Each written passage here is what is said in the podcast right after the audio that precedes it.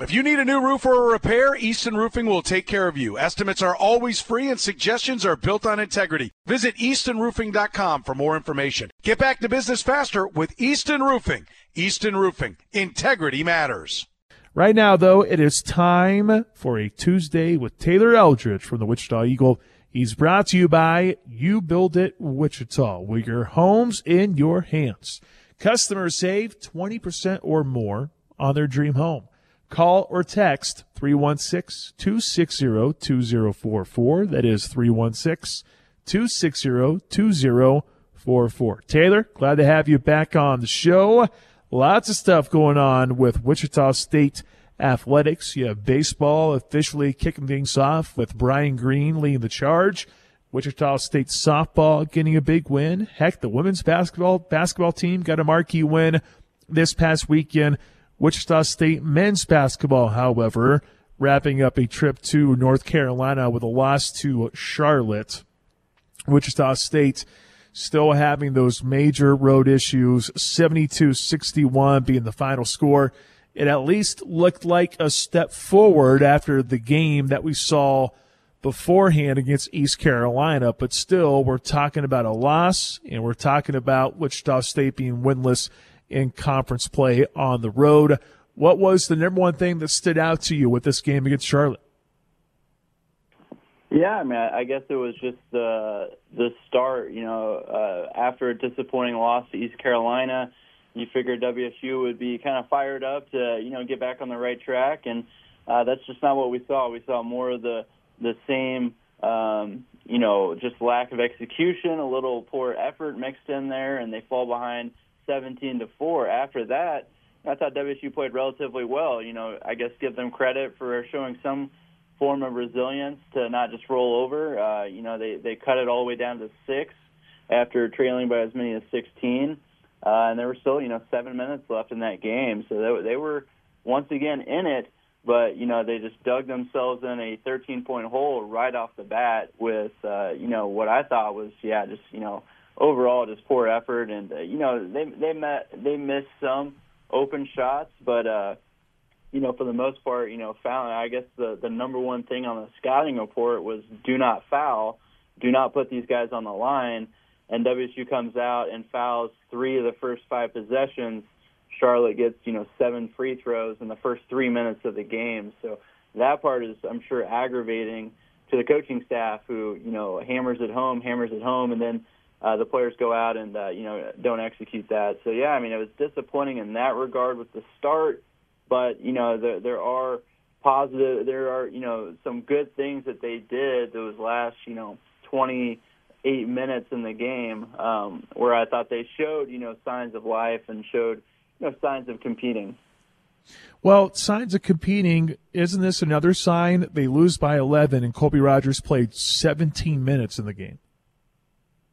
Yeah, I mean that's uh, you know the uh, two of those fouls early came with Colby Rogers, so it was just like a nightmare scenario uh, because you know not only are you putting Charlotte on the line, which is how they win games, but you know two early fouls on your best shooter, your best scorer, and then they play the final 17 minutes of the first half without Colby Rogers, and uh, that was yeah that was a tough pill to swallow early and uh, it clearly affected him. You know, when he came back in the second half, you know, he was averaging like 36, 37 minutes a game in conference play, and uh, you know, he's used to having a rhythm. He's used to having the ball in his hands, being in a flow at that point, and uh, you know, coming out of halftime, he just didn't have that. And uh, that was the first game all season where he did not make a three-pointer. His uh, streak came to an end, and uh, you know, one of those was even an air ball late. So it was pretty clear that he just didn't have that same flow. That early foul trouble just really derailed the game for him and and the Shockers. Taylor Eldridge, our guest here on the Pulse. He's brought to you by You Build It Wichita. Wichita State's now two and eleven in the AAC. It's been a tough season to say the least for first year head coach Paul Mills. They do return for a couple of home games this week. And Taylor, I just got done reading your, your article. You went ahead and, and told everyone, told the public that there was a meeting that took place recently with this Wichita State team I guess we'll see what type of results will come of it, which coming up, they do have some games in which they could potentially win and maybe kind of get back in rhythm heading into the AAC postseason tournament. What are some of the things you're hearing about this Wichita State men's basketball program, especially with that closed door meeting? What can this really do for Wichita State? Yeah, well, I mean, there's an opportunity with the the schedule down the stretch. You know, they're playing four of the bottom, I think, six teams in the conference. Uh, three of those games come at home. You know, uh, starting Wednesday. You know, those final three home games are three games that Wichita State should win, and uh, you know the road uh, issues. I mean, that's uh, that's kind of just uh, you know one of those things where you know they've come up on the wrong end of a lot of you know, uh, 50-50 games. You know, they've given them ch- themselves a chance, and uh, you know, probably four of those games, and they just uh, you know haven't come up with uh, the winning plays down the stretch. So, yeah, I mean, I think the the meeting was more that was like more Paul Mills. You know, he talked about that on his uh, uh, radio show on Monday. So I was just kind of relaying what he said, and he said that you know it kind of was just to you know, uh, make sure everyone's on the same page, you know, going forward these last five regular season games and and uh, getting ready for the conference tournament, you know, he said he was disappointed in how the team responded after the home game against Florida Atlantic, where they pushed them to overtime. Uh, he thought the team would be like, man, okay, we're close. Uh, let's get back to practice. You know, let's dial in. And uh, he said that wasn't the case. You know, they had two poor practices leading up to that East Carolina game.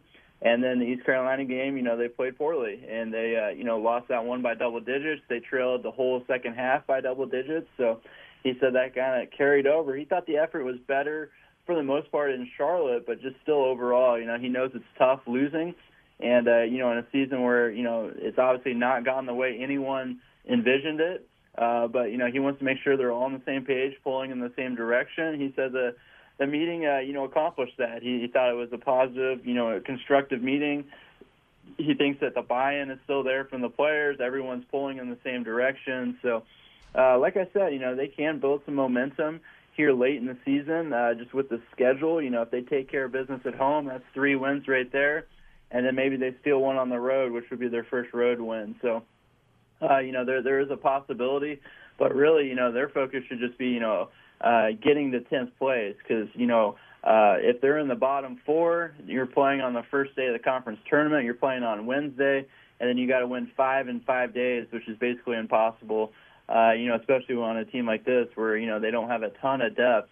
So you know, to give themselves a chance, and I know you know WSU fans will probably like roll their eyes and like, how much of a chance do they really have? You know, honestly, you know, probably not very high, but uh, they do. You know, just give yourself a chance to make a Cinderella run. And to do that, you know, you got to get to 10th place and avoid that very first day of the conference tournament. So if they can get avoid the bottom four, and like I said, you know, the good news is that they play a lot of these bottom teams, so they kind of you know kind of control their destiny in a sense because uh, you know they can beat teams and uh, move themselves up the standings and uh, make sure those other teams stay at the bottom. So uh, that's the goal I think for WSU is to get to 10th or 9th and uh, give yourself a chance in Fort Worth. And uh, like I said, I know that the chances are are you know minuscule, but you know this team has shown that they can compete.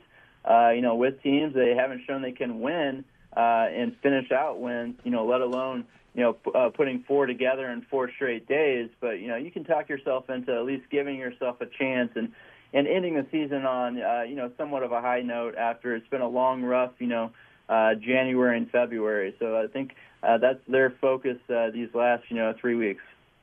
Why has Wichita State been such a bad team on the road? Why has that been the case? Is it maybe college basketball just in general? Is it the fact that there are a bunch of new faces?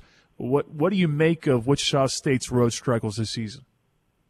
Yeah, like I said, man, they're they're there in a lot of these games. It's not like they're getting you know blown out, you know, left and right. Uh, that has happened at some points, and like I said, the East Carolina game is not a good effort did not give themselves a chance to win that game. But you know, Charlotte, that's uh, you know uh, near the top of the conference, and that's a six-point game with uh, seven minutes left. You know, they uh, and that's after you dig yourself in a huge hole early. So you know, they're they're not far away. They're not as bad as their record says, but uh, you know, at the end of the day, you know, if you keep coming up short, uh, you know that that record does kind of reflect on you know that there is something missing, and uh, I think it's just you know down the stretch of these close games, uh, they just tend to to not be able to execute the details and you know do those little things that you know winning teams uh, do er, uh, early and often and uh, consistently.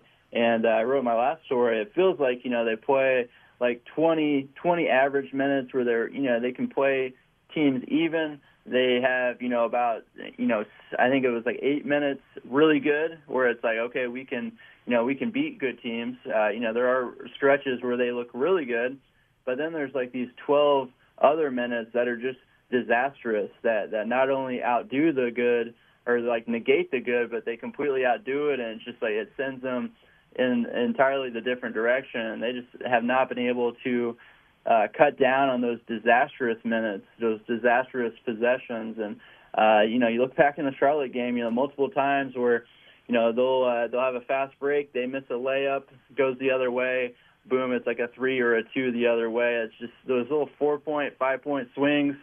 They add up over the course of the game, and it seems like WSU's been on the wrong end of that more times than not. So I mean, I think that's the the case where it's like they there's not much separating them, but you know uh, there is enough where uh, you know they just keep coming up empty at the end of these close games on the road. Taylor Eldridge, our guest from the Wichita Eagle. He's brought to you by You Build It Wichita. Fortunately for Wichita State, Shockers, yes, they're back at home. But the main thing is Tulsa is just one and seven on the road this year, and it was a team that Wichita State led by double figures. Now we all know what happened after that point. Wichita State ended up losing the game to Tulsa. But hey, as you brought up, these are opportunities for Wichita State with a game coming up on Sunday against Temple. But let's take a look at the Tulsa game coming up tomorrow. What do the Shockers have to do differently this time around to get the win against the Golden Hurricane? Yeah, I think free throws are once again going to be a big part of this one. Uh, you know that that was the emphasis that first game, and uh, you know they fouled late, uh, so it's not as bad as it sounds. But like there's a 24 to three free throw disparity. Uh, but you know, before the late game fouling, I think they still had 18 or 16. So still, you know, WSU puts a lot of pressure on the rim. They take a lot of their shots in the paint, and uh, it just seems like that does not translate to foul calls. You know, they are last in the American Conference and conference play in free throw rate. It just seems like uh, none of these guys can get to the line very consistently, and uh, you know they are pretty good, you know, at uh, avoiding fouls. You know, they're number one on defensive foul rate. Uh, but there are there have been games where you know it kind of just pops up, and uh, especially against Tulsa, which is very very good at getting to the foul line, and they have guards that that kind of you know embellish contact, and uh, you know I think that's kind of that's my running theory is that WSU guards uh, they actually play through contact and uh, it almost hurts them because they don't get foul calls because they're not, you know, throwing back their head and embellishing contact.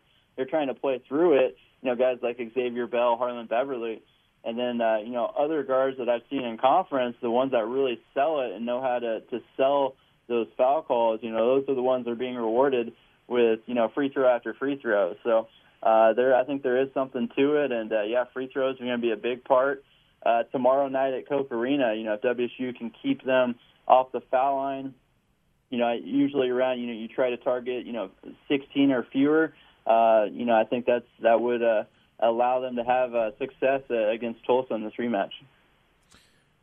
Switching gears, going to Wichita State baseball, a new era officially underway as the Shockers take two of three down in Little Rock, Arkansas. Wichita State opens the season with an 18 to 5 win. Seth Stroh at a 490 foot bomb. Shockers most runs in a season opener since 1991.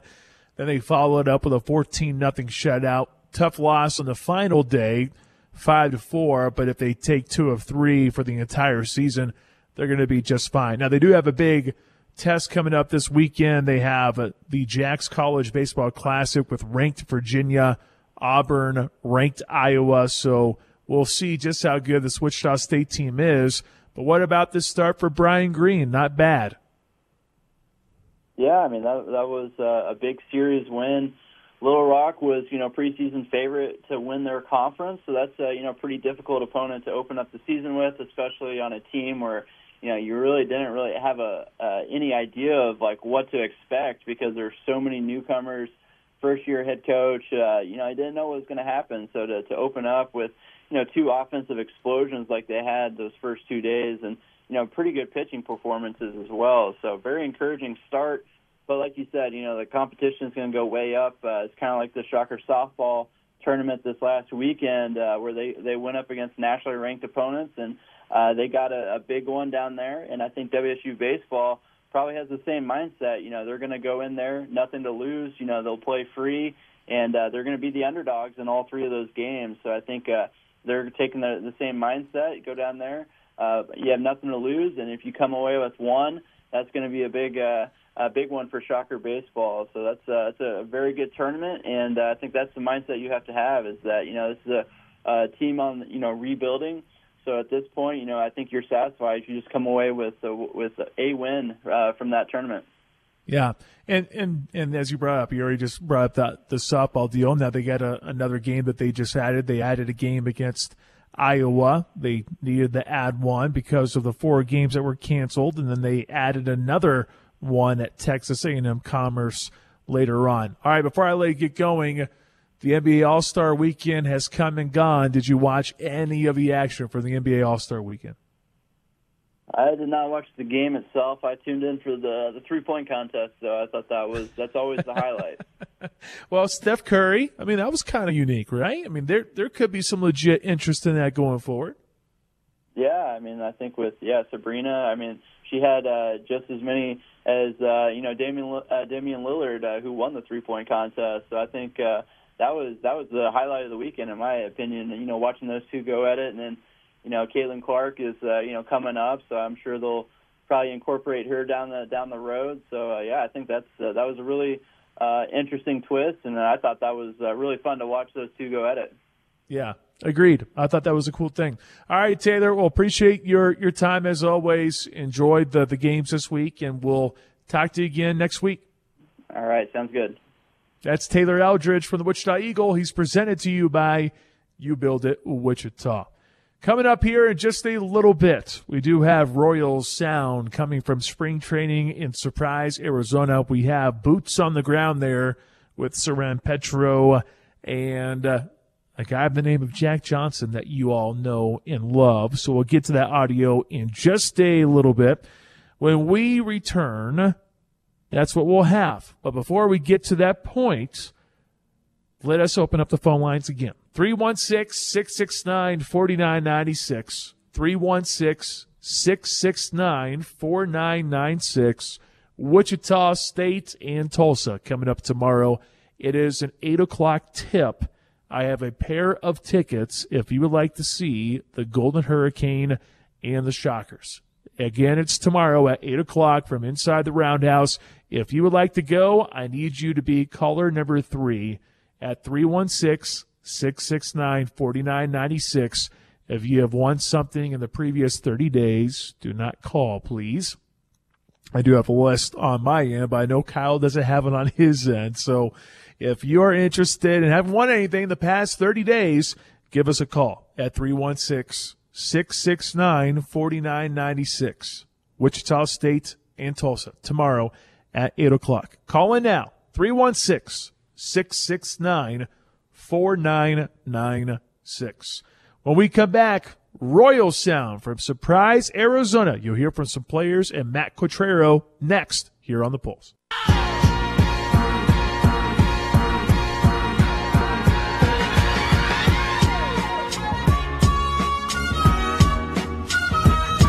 See, at least you're consistent.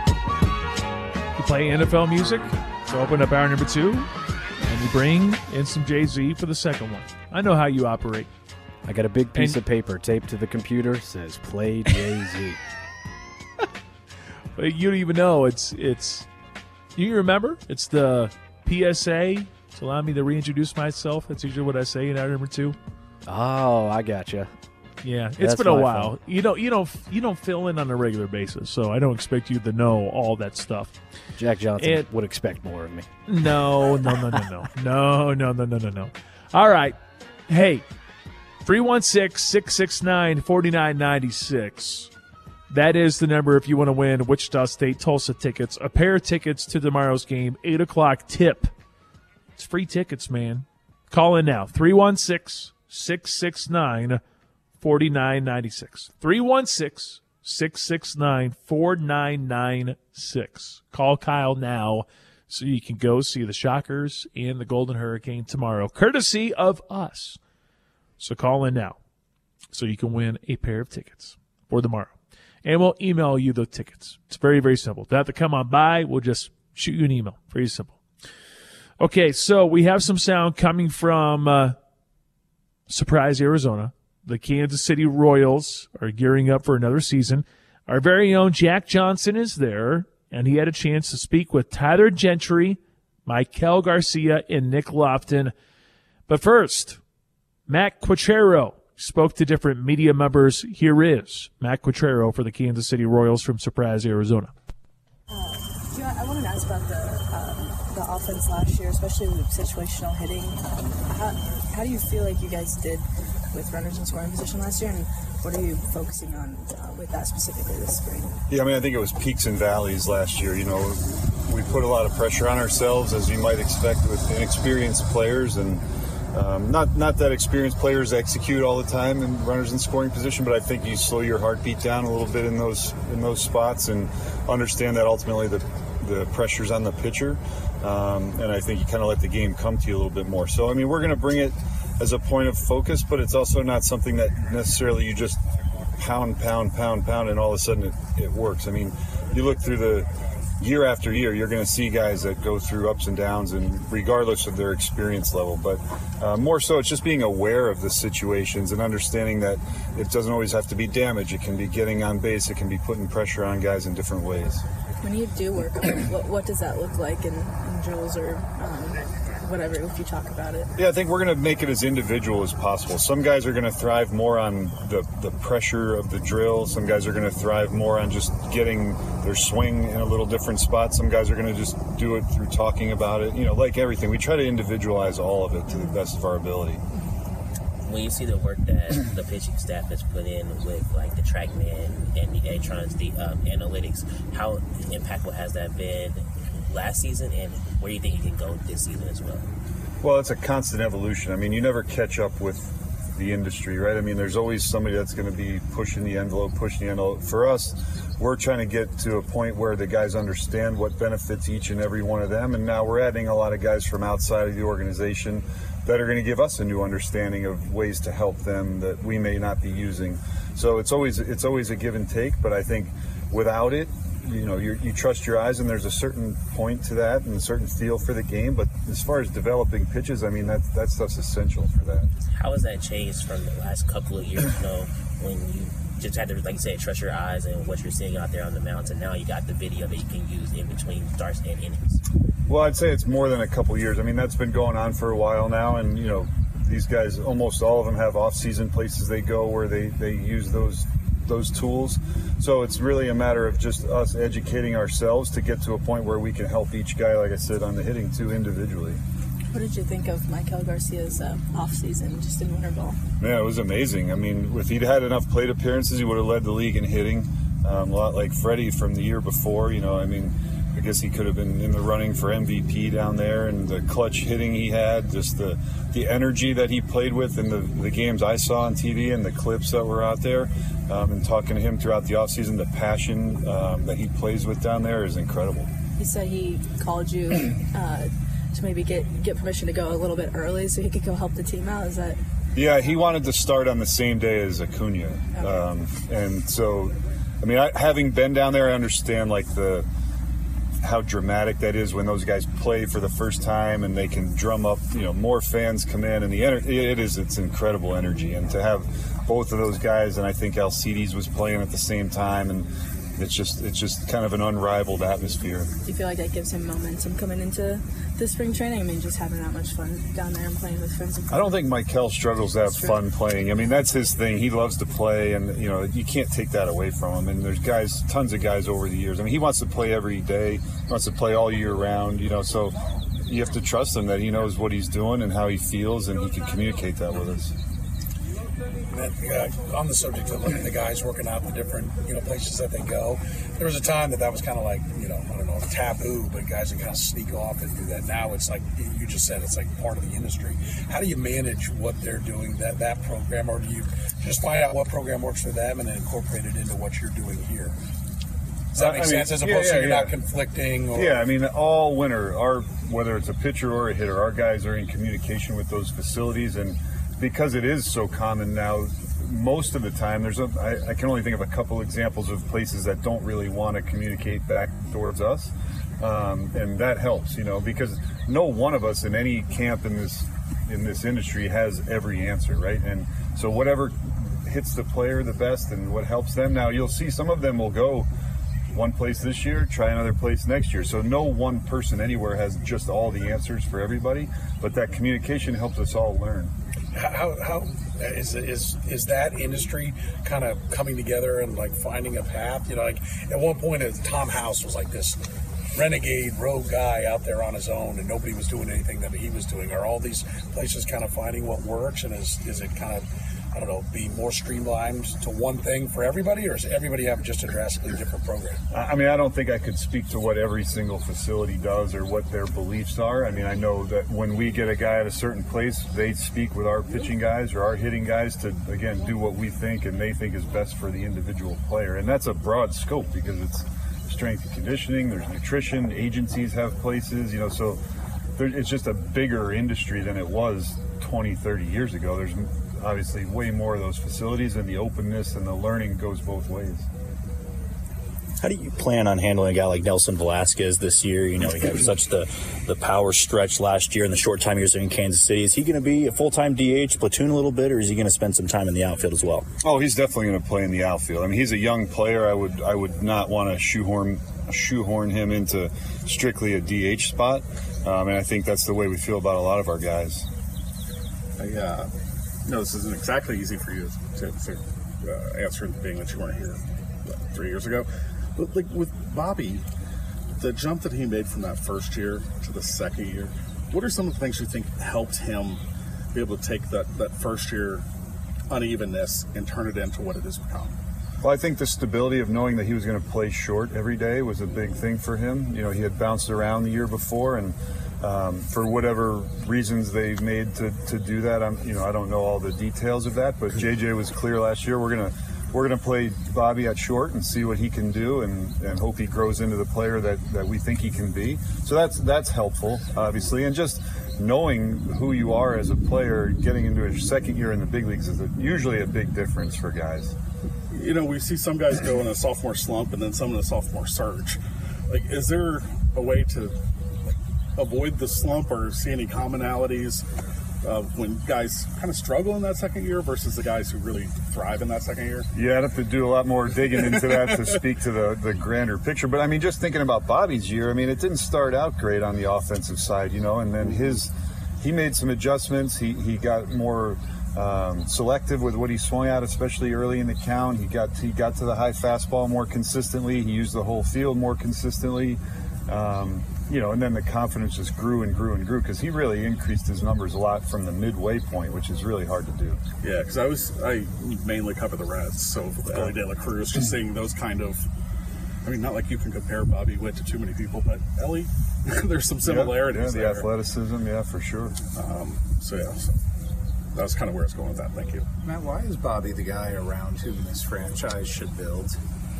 Well, I mean, he, it's funny just seeing him come in here every day. It's such a special persona. You know, it's humble, but it's confident. People respect him, and I've, I've mentioned this a couple times that when when a guy like Bobby earns the respect of a guy like Salvy so quickly in his career, that kind of speaks to the person he is and what people, the reason you would want to build around him. And you know, you give those long term contracts there's a ton of risk in that, right? But the organization, rightfully so, in my opinion, feels like those risks are very minimal with a guy like Bobby because of his upbringing and the way he handles himself and all the. He doesn't. He doesn't. He sidesteps those derailers or those landmines pretty well. Sweet. Thanks, I got guys. one. I got oh, one we go. more. Oh. Um, Have at it. it. You know, I, I think scouts sometimes look for guys with a so-called edge, right? Bobby's like the nicest human being around. How how do you make up for a lack of edge?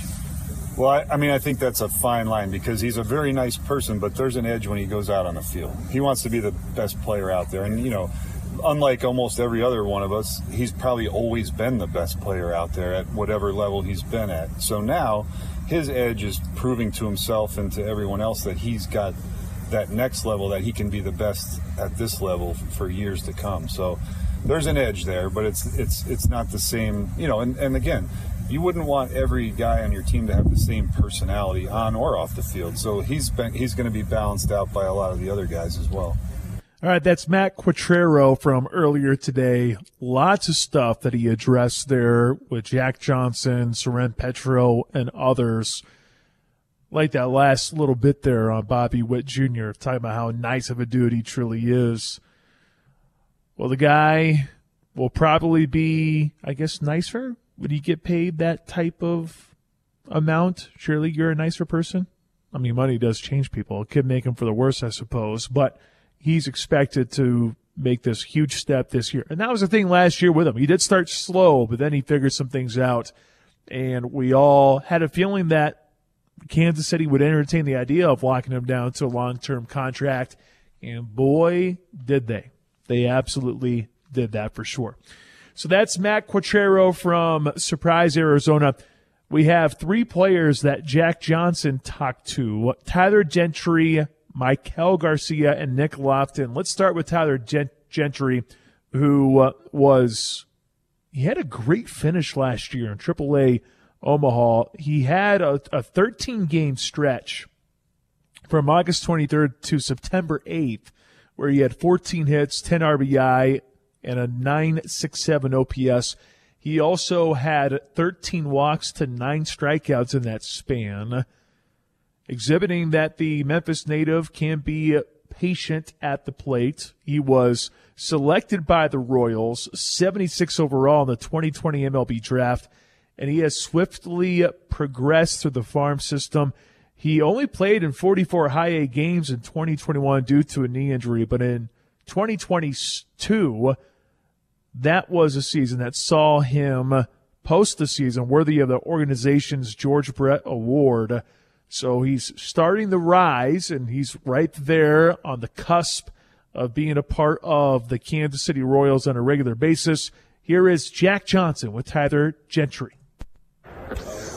We're here with Tyler Gentry here in Surprise, Arizona at Royals Spring Training. Tyler, uh, first things first, tell me what you've been working on this offseason in preparation uh, for these next few weeks.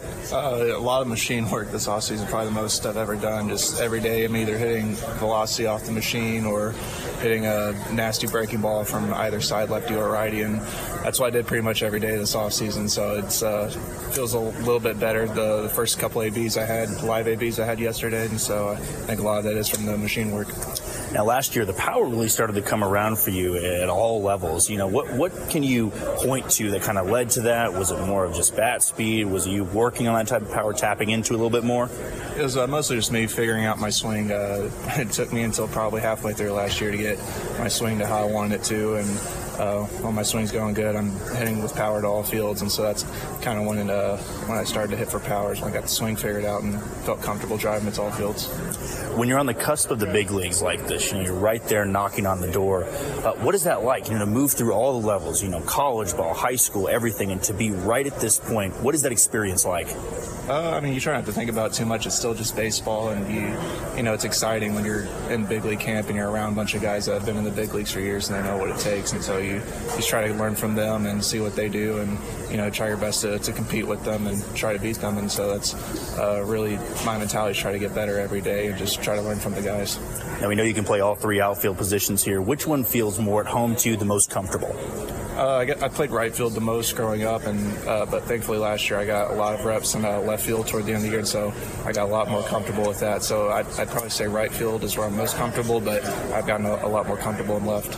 And if there's one more thing you want to work on in this camp, or maybe just throughout this season, what would it be? Uh, just get my swing back to how, how, I like it and driving it to the opposite field because that's usually when I know that things are going good and the rest will take care of itself is when I'm letting the ball get deep and driving it to right center. Tyler, thanks so much for your time. Thank you. Here you go, Tyler Gentry with our very own Jack Johnson on the cusp of making the big league roster. Nick Loftin has been a part of the big league roster. Nick Loftin, he did uh, return to Omaha to open the 2023 season. In eight, 82 games for AAA Omaha, he batted 270, 344, and 444 with 14 homers and 56 RBI. On September 1st, he was selected to the 40 man roster and promoted to the major leagues for the very first time. Nick Loftin with our very own Jack Johnson from Surprise, Arizona. We're here with Nick Loftin down here in Surprise, Arizona for Royal Spring Training Camp. Nick, let, us go back to when you made your debut last year. You didn't have just one position you had to worry about. You're playing third, you're playing first, you also play the outfield, you played short at Baylor. You know, what is that like when you maybe look at the lineup card and you don't know where you're playing that one night? Yeah, it, uh, definitely it's uh, something I had to get used to uh, coming from Baylor and being a shortstop primarily, but it's uh, it keeps me on my toes every day and uh, it doesn't keep me. It, I don't get complacent because uh, I know every single day is a mystery of where I'm going to be at, and, uh, and, it makes it exciting when I look at this uh, lineup and just seeing where I'm going to be at that day. Now, your debut was against Boston, if I'm not mistaken, there, and one of your first hits, I believe it was your first hit, about a couple of feet from leaving the yard there. Uh, walk me through that moment back then when you know, the ball leaves the bat and you're like, my first hit might actually leave yeah. the park here, one of the biggest parks in the American League. Yeah, definitely uh, realized how big it was right away. Uh, but coming from Omaha and AAA, where that ball's probably gone yeah. out at any time of the day. Um, yeah, I, I, thought I, I, thought I had it. I'm gonna be honest, uh, but uh, just very thankful that I was able to get that first hit out of the way right away. Now, when you play this many positions, you know which one feels it most at home to you. I know you were a shortstop in college, as you said, but is there maybe one that kind of didn't know would feel so comfortable? Yeah, I'd probably say third base, man. Uh, there's something that uh, just being on the left side of the infield, it mm-hmm. just feels comfortable to me. But honestly, just being in the dirt, uh, mm-hmm. being anywhere in the dirt feels really comfortable to me, and uh, like I said, I'm really uh, I've really taken on the role of the utility guy, and I'm really excited to be a part of it.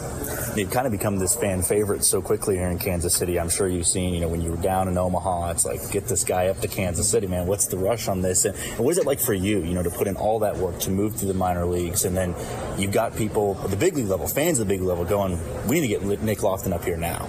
Yeah, no, it's awesome. Uh, I'm very thankful for the fan base that has supported me through it all, through the ups and downs of of the grind of the minor league lifestyle, and uh, very thankful to, just for the opportunity to just be a part of a, a special team and a, a, special group of guys that I believe have a really, really big chance of making something special, uh, not just this year, but the years to come.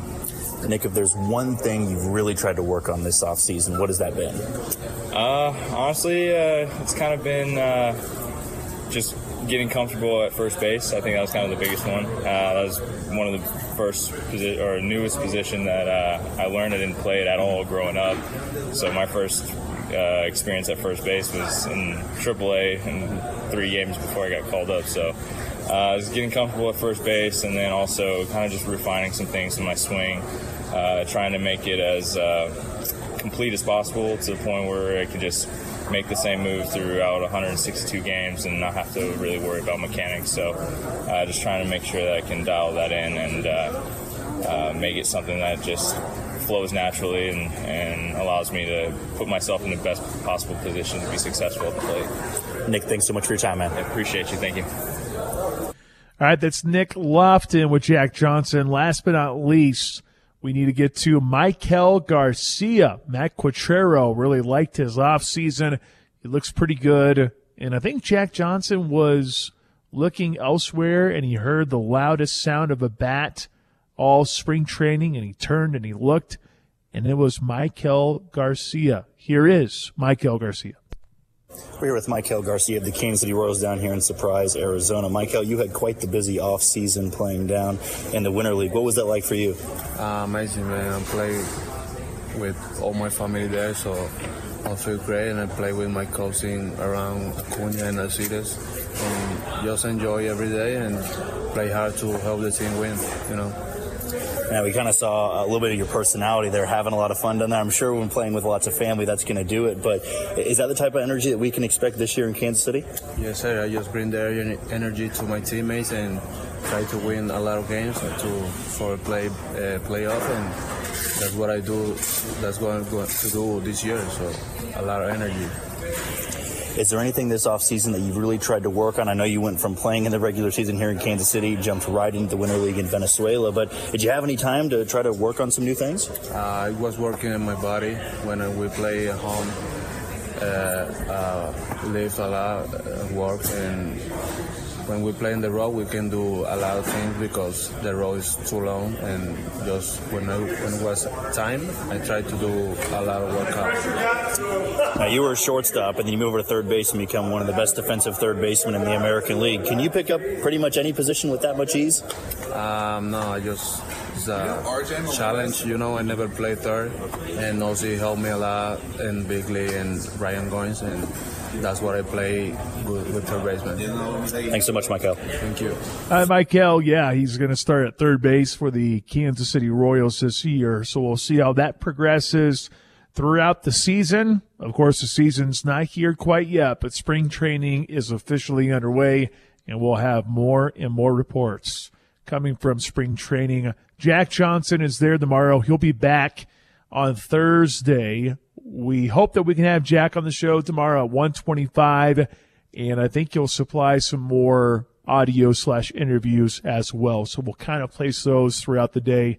I'll be on tomorrow, filling in for Shane from 12 to 4. So we have a lot of stuff to get into, and it'll be a, kind of a long day, but looking forward to tomorrow. Should be a lot of fun.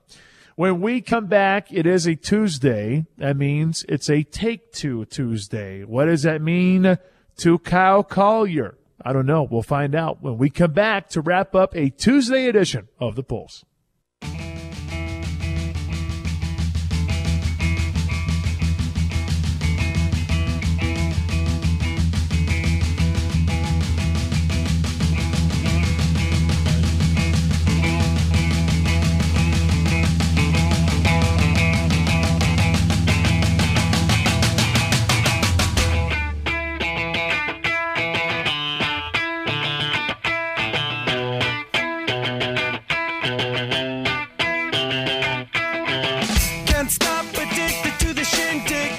You know, when you have a long intro like that, you gotta let it ride. Can't interrupt it.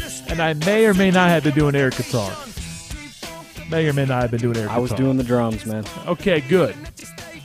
Who had the bass covered? Hopefully, you, the listener, had the bass covered.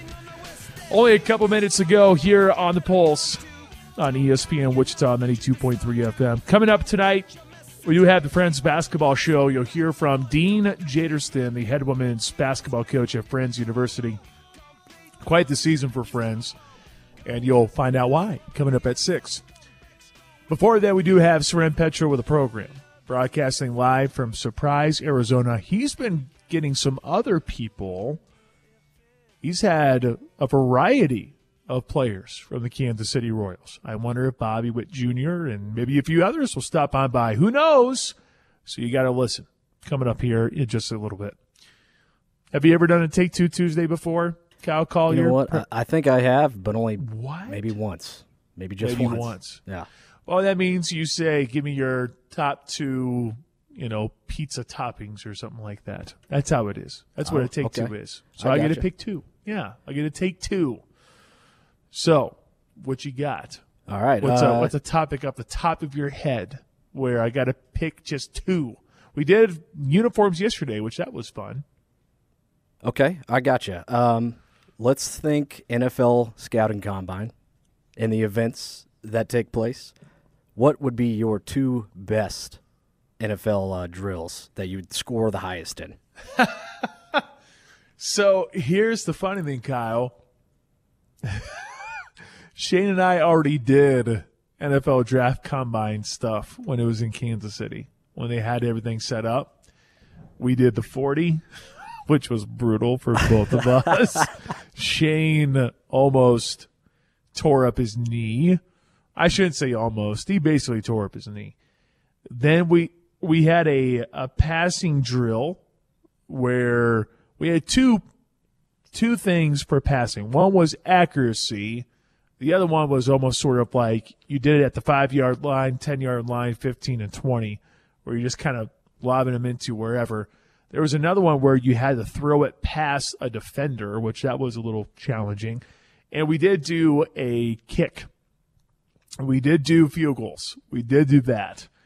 And Shane ended up winning the overall challenge, which is totally fine. Nothing wrong with that. I got to say, though, out of the ones that, that we could do that won't require surgery, um, I mean, I could probably, gosh, but see, here's the thing. I have long arms. So, like, bench press, like, really screws me because I got to go farther. And Shane's in the same category. Tall people, it's like, ah, it's so far. So I can't beat you in a bench pressing competition. Squat would be all right, but that's not what they judge you on. You're talking about like vertical and stuff like that. So I don't know, man. That's a that's a toughie. I would I would probably say sure bench press is one of them because you got to do that, and then maybe even the shuttle. I don't know. That's probably what I'll go with. I like it. I can tell you my two worst would be the vertical and broad jump. Uh, I'm not a leaper. Yeah. I'm right there with you. See, all all of my vertical, my the inches just went to my body. Yeah. yeah. Yeah. that's why that's how it worked. It's just I just I was longer than most people. All right, well that does it for us here today. We'll talk to you tomorrow. I'll be filling in for Shane at 12, so we'll be talking to you tomorrow from 12 to 4 right here on Wichita Sports Leader, ESPN Wichita 92.3 FM.